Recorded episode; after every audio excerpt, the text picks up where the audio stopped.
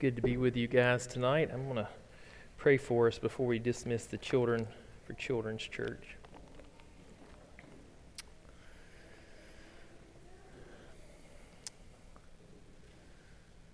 Our Father who art in heaven, hallowed be your name.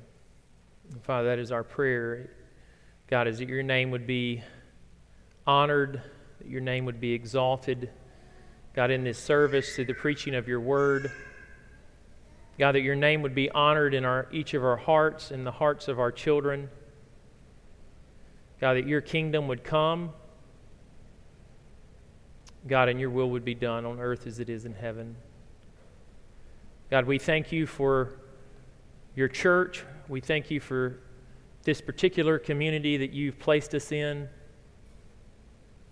And God, we thank you that you promise that you are here with us. And God, that's special. Holy Spirit, would you come and give us ears to hear the scriptures? Give me your words to preach and proclaim, and may you build us up in the faith. God, may we honor you in all that we do. In Christ's name, amen. This time, the children can be dismissed for Children's Church. I think it's ages 3 to 7.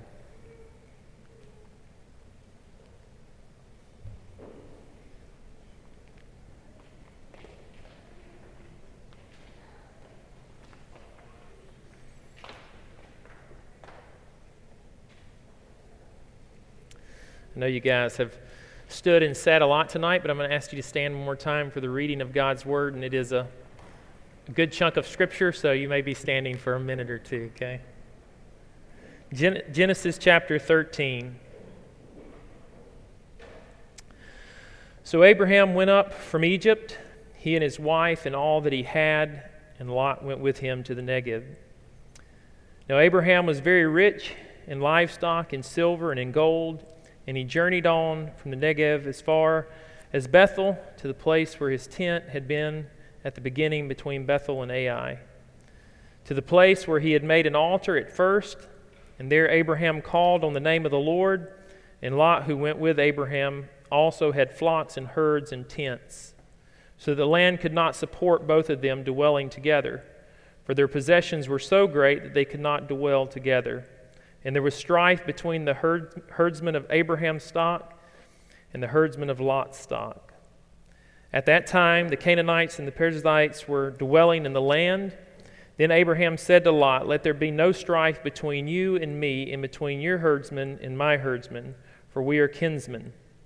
Is not the whole land before you? Separate yourself from me. If you take the left hand, then I will go to the right. Or if you take the right hand, then I will go to the left. And Lot lifted up his eyes and saw the Jordan Valley was well watered everywhere, like the garden of the Lord, like the land of Egypt in the direction of Zoar. This was before the Lord destroyed Sodom and Gomorrah. So Lot chose for himself all the Jordan Valley, and Lot journeyed east. Thus they separated from each other. Abram settled in the land of Canaan, while Lot settled among the cities of the valley and moved his tent as far as Sodom. Now the men of Sodom were wicked, great sinners against the Lord. The Lord said to Abraham, after Lot had separated from him, Lift up your eyes and look from the place from where you are, northward and southward and eastward and westward. For all the land that you see I will give to you and to your offspring forever. I will make your offspring as the dust of the earth, so that if anyone could count the dust of the earth, your offspring could be counted. Arise and walk through the length and the breadth of the land for I will give it to you. So Abraham moved his tent and came and settled by the oaks of Mamre, which, he, which are in Hebron, and there he built an altar to the Lord. This is the word of the Lord. You may be seated.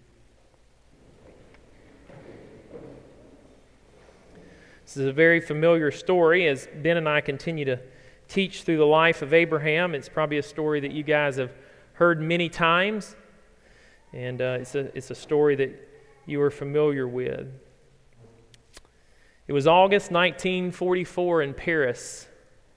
The Allies had just swept in, and the Germans were driven out.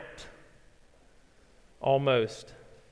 Lieutenant Commander Harry Lighthold stowed away in the quarters of Gabriel's palace. He knew it well, and he had squirreled himself into a small room on the third floor. His plan was to sneak out once it turned night and escape. But as the afternoon furthered, the lieutenant heard the roar of the crowd outside, and so he peeked out the window from the third floor. There was a general, Charles de Gaulle, in an open motor cave, a black open motor cave, if that doesn't bring back some of the things of JFK. And the lieutenant thought, man, my last great act in this war, war will be to take a general's life. So he opened the window, took careful aim with his machine gun, and before he could fire, the crowds broke rank and surrounded the car with cheers.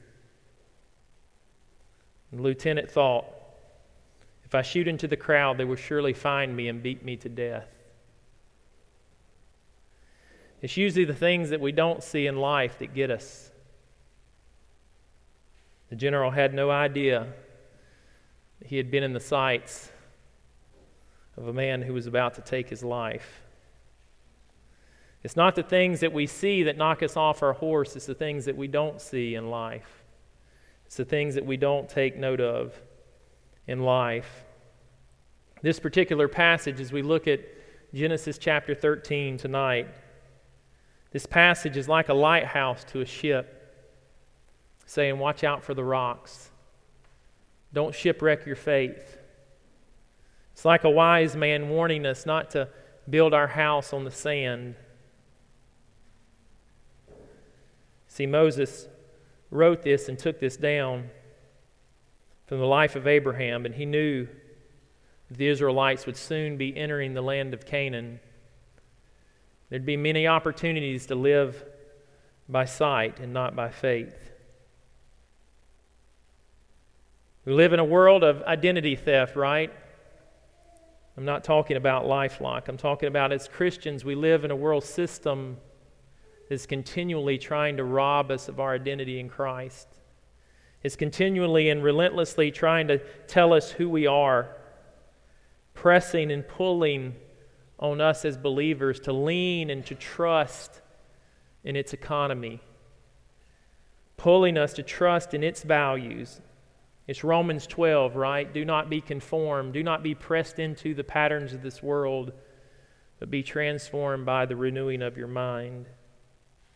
And God gives us a passage like this, Genesis chapter 13. He gives us this to remind us not to lose our identity. He gives us this to remind us to be diligent to remain pilgrims, be diligent to remain sojourners.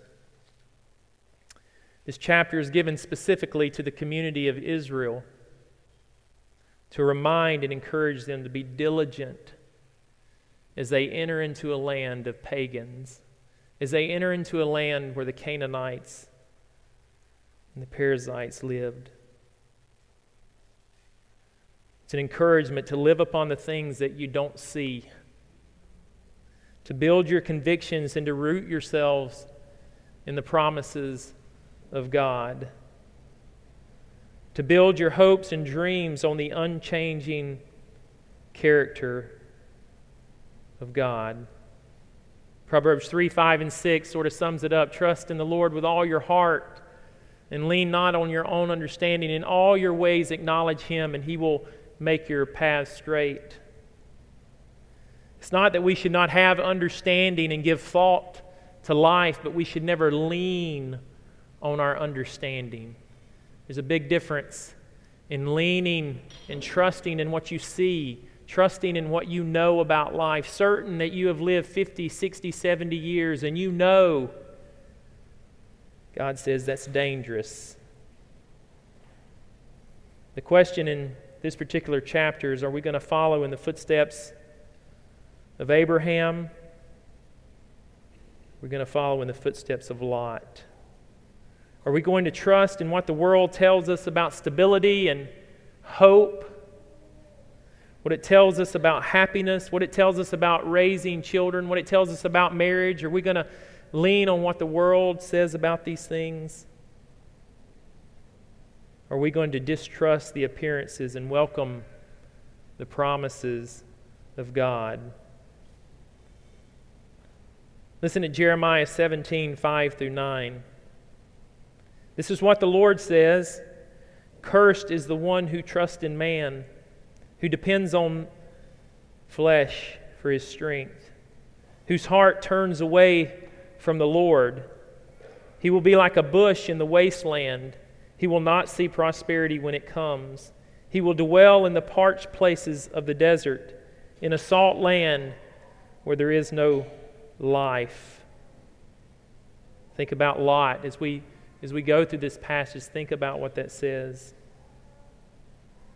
But blessed is the man who trusts in the Lord, whose confidence is in him. He will be like a tree planted by the water that sends out its roots by the stream.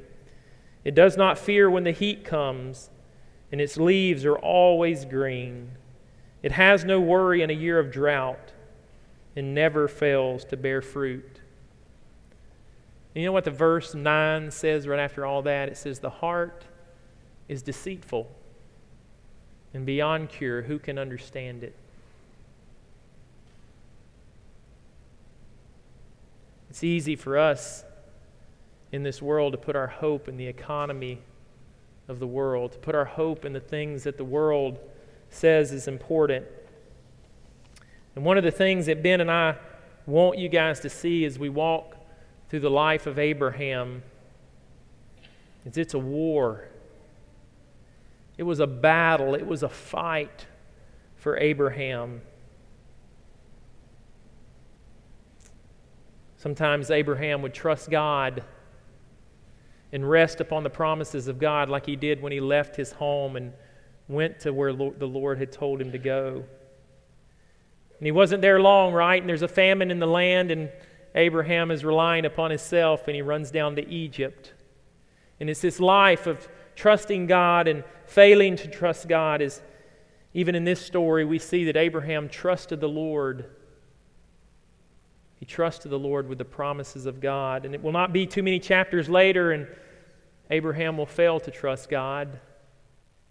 And he will look to Hagar, his servant, to uphold God's promise.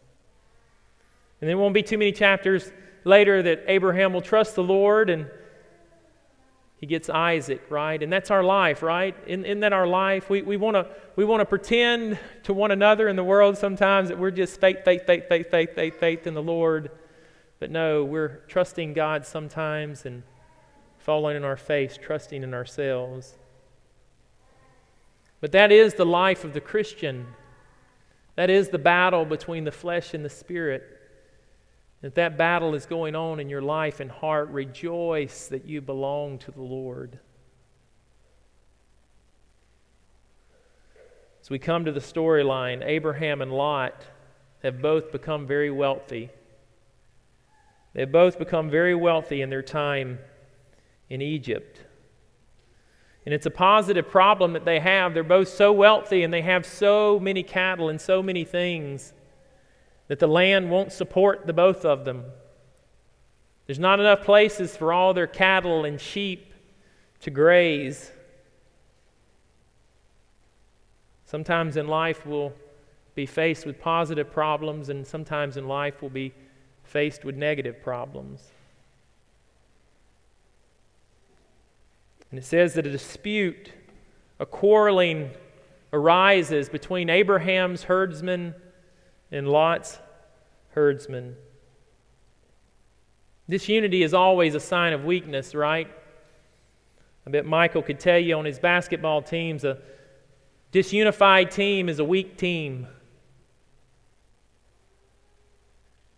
With Abraham and Lot in the land of Canaan and the Canaanites and the Perizzites being present. It's not a good thing when you show weakness. It's a sign of not having a united front.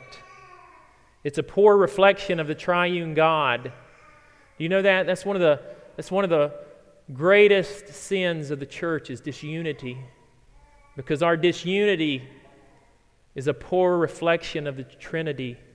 It's a poor reflection of the very essence of who God is.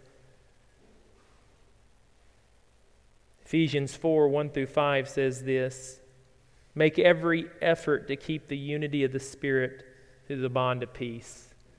Whatever you do, keep the unity of the Spirit through the bond of peace. There is one body and there is one Spirit, just as you were called to one hope when you were called, one Lord, one faith, one baptism, one God and Father of all.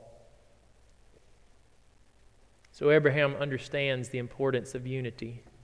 He understands what it says about his God. And what I want you to see in verse 8 is it's Abraham that steps forward. And listen what Abraham says in, in verse 8. He says, Let not, Let's not have any quarreling between you and me or between our communities, for we are kinsmen or we are brothers. I think it's Psalms 133 that says, How blessed it is when brothers dwell together in peace. You see, there was this quarreling and this fighting. In Abraham, being the oldest, being the wisest, Abraham could have played the power card. Abraham could have said, Hey, Lot, the only reason you're blessed is because you hang out with me right? I, I am the one who received the promise, I am the called one. You've benefited from being friends with me.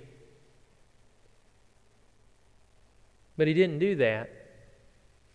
Abraham didn't do that. In fact, it reminds me of a story in Luke, in Luke chapter 22, verses 24.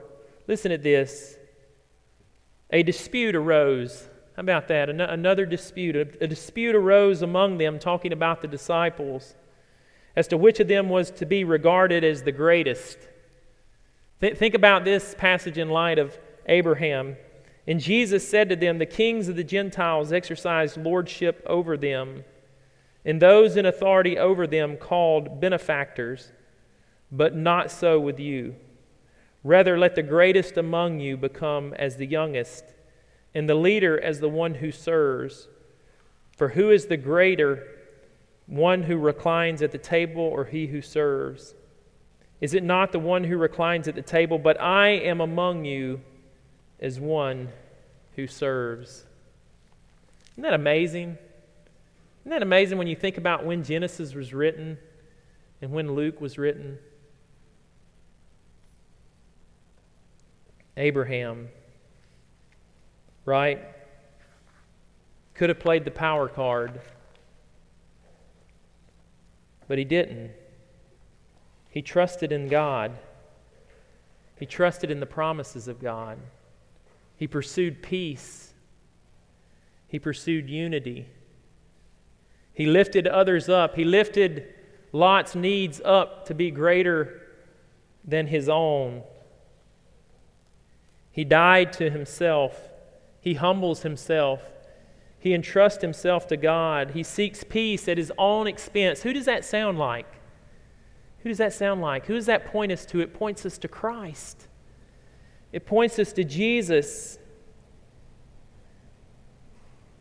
the one who was God becomes flesh. You remember we just studied that in Philippians.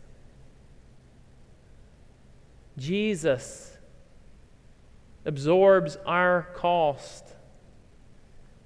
Jesus gives up his rights as the eldest brother in the story of the prodigal, right? The elder brother did not want to give up any more of his stuff for the younger brother to be reunited. But Abraham points us to Christ and says, No, if God has given up his throne so that he might become one of us, so that he might absorb our cost.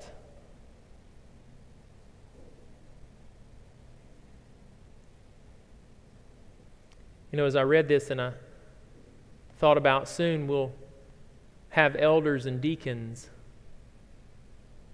And I was thinking, I, I hope, I hope we're the kind of church that doesn't select our leaders based on how well they do in the business world or how successful they are or how intelligent they are. But I hope that we select men like Abraham, who said, I'm willing to put everyone else before myself. Are we going to be that kind of church, a church that demands its rights, or a church that dies to itself? A church that seeks peace and unity, even when it might cost you? Maybe when it might cost you greatly.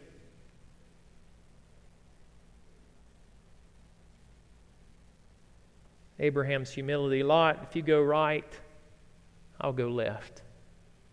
If you go east, I'll go west. If you go north, I'll go south. If you want the mountain, I'll take the valley. Man.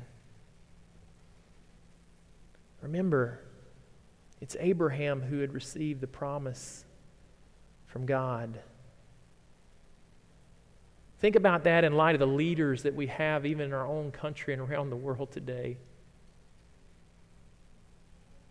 The humility of Abraham.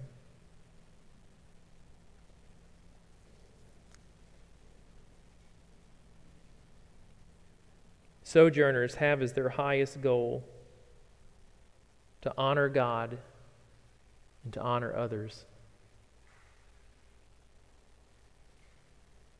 Honoring God, putting others first, dying to self, pursuing peace. And then we come to Lot in verses 10 through 13. I'm going to read it to you.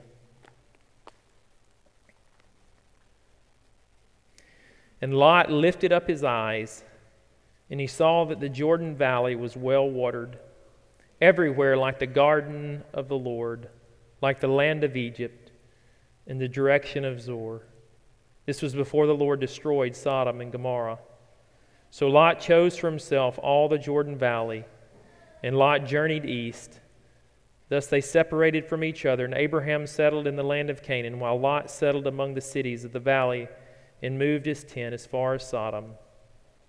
Now the men of Sodom were wicked and great sinners against the Lord. Lot lifted up his eyes and he saw. But you know what? He didn't see. You know, that's how we are a lot of times. We lift up our eyes and we see, but we really don't see. Lot had on the spectacles of the world. Abraham had on the spectacles of God's promises. Lot made his decision by looking at the economy of the world, and Abraham made his decision based on the character of God. Lot had bought into the political campaign slogan that we've heard so many times in our day, right? It's the economy, stupid, right? It's what almost every politician runs on. And Lot had bought into. Lot saw, but he really didn't see.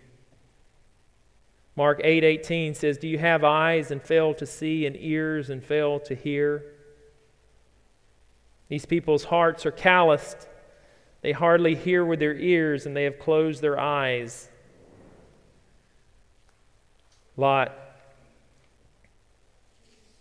had seen, but he had not seen. I bet I can ask you to look back on your life at times where you thought you saw, but now as you're older, you realize, I didn't see very well then. We can hardly blame Lot, right? Security from the famine, well, if I don't want to go back to Egypt, then I probably need to pick the Jordan, that lush valley with lots of water and greenery.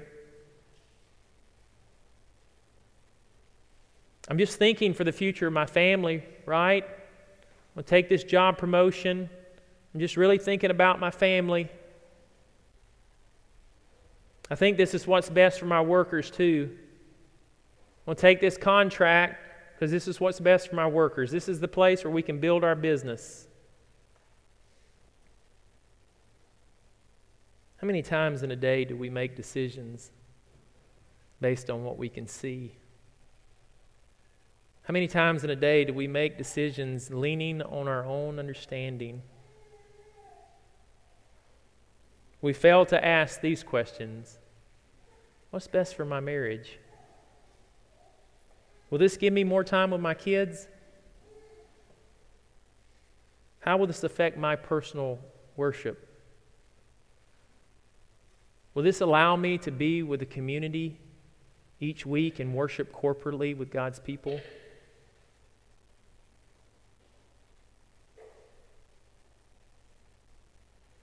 See, Lot, I don't think he thought about those things. I think Lot is a lot like us.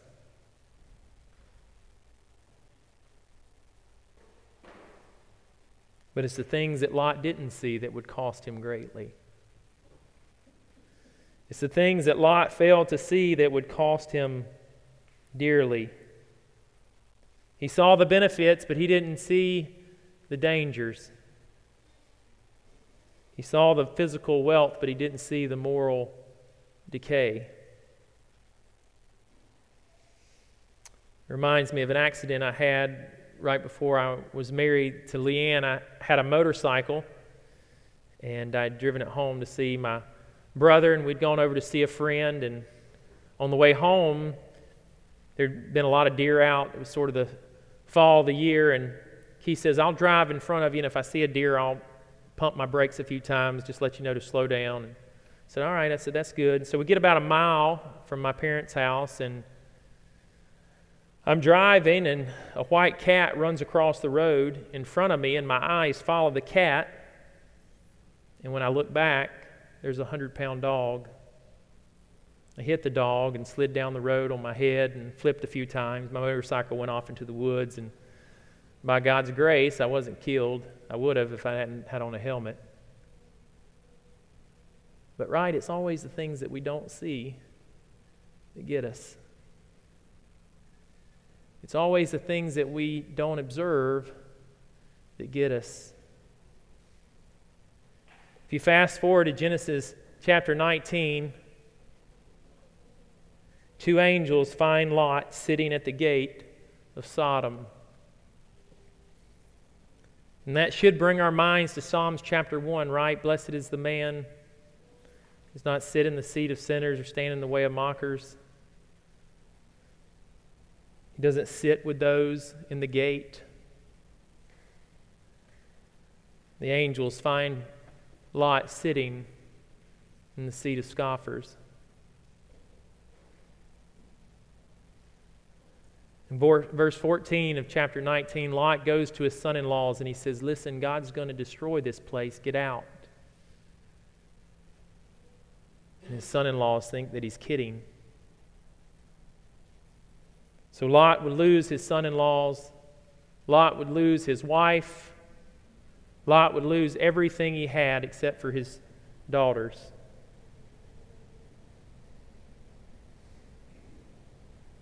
When you live by the economy of the world, in the end, you lose everything.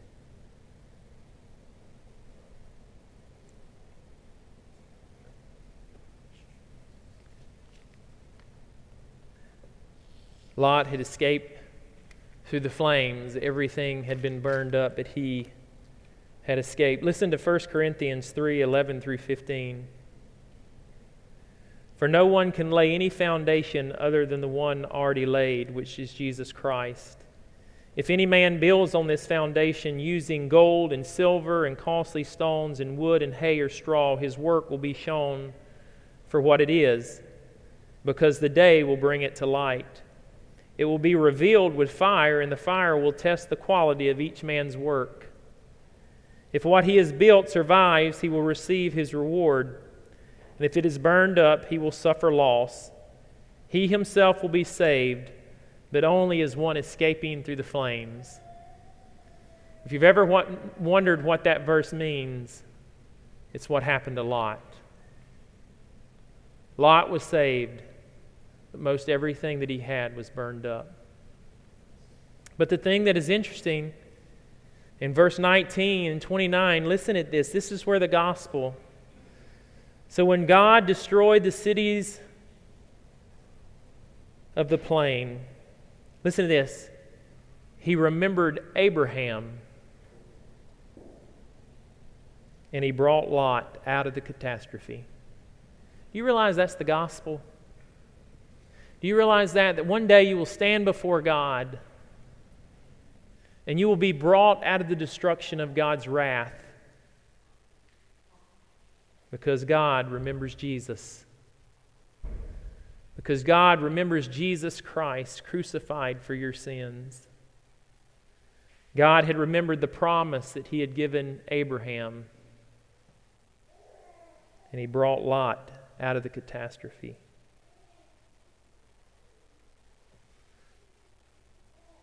Verse 14 and 17 says this The Lord said to Abraham, after Lot had separated from him, Lift up your eyes from the place where you are, northward and southward and eastward and westward, for all the land that you see I will give to you and to your offspring. I will make your offspring as the dust of the earth, so that if one can count the dust of the earth, your offspring also can be counted. Arise and walk through the length and breadth of the land, for I will give it to you. Church, I want you to know that the man of faith, the sojourner, will never be disappointed or shortchanged in the end. Mark 10 talks about in this present age a hundred times as much, and in the age to come, eternal life.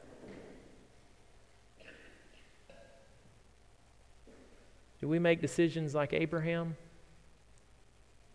Or do we make decisions like Lot? And the answer to that question is yes, right?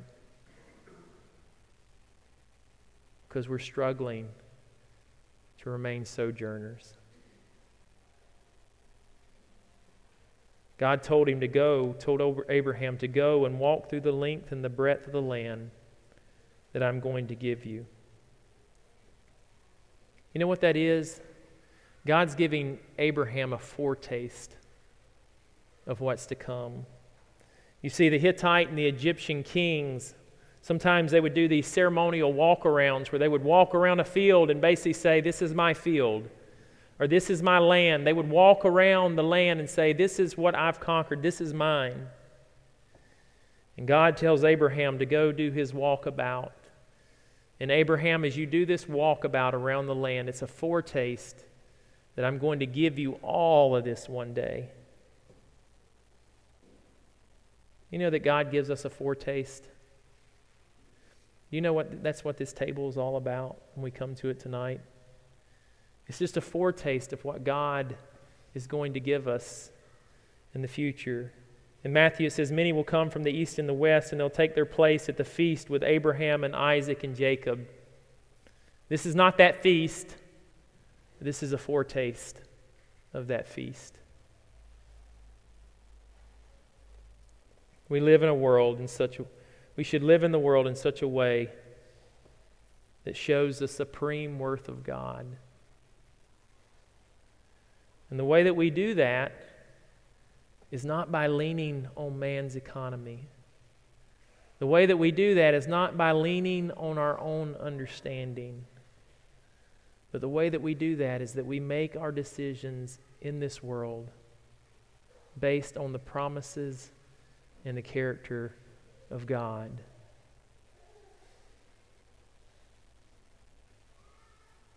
Please pray that we're a church that leans and rests on the promises of God. Pray that we'll be a church that will encourage one another and challenge one another and say, Do you really see? Do you think that's really best for you and your family? Do you think that's really best for your relationship with God? But may we be a church who is willing to give up everything in order to love one another well. That we be a church that when disunity arises, that we'll be the first to come forward like Abraham and say, hey, look, if you go left, I'll go right. And if you go right, I'll go left. You want to sing this kind of music, that's fine, we'll sing this kind of music. If you want to sing that kind of music, we'll sing that kind of music. If you want the walls painted, does it really matter? Christ gave up everything in order to bring peace to us.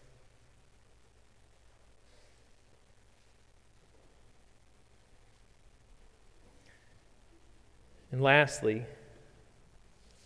as we close, it says this, verse 18. So Abram moved his tent and came and settled by the oaks, came and settled by the oaks at Mamre, which are at Hebron, and there he built an altar to the Lord. Do we find privilege in the fact that we can worship God? Do we find privilege in the fact that we get to come every week and worship God? That we get to come every week and enjoy the body of Christ?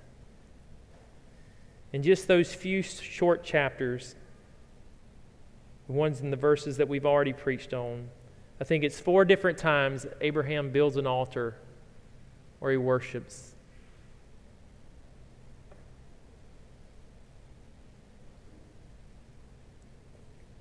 May we be a church that continually lifts up God, that continually lifts up one another, and seeks the peace and purity of the church. Let's pray.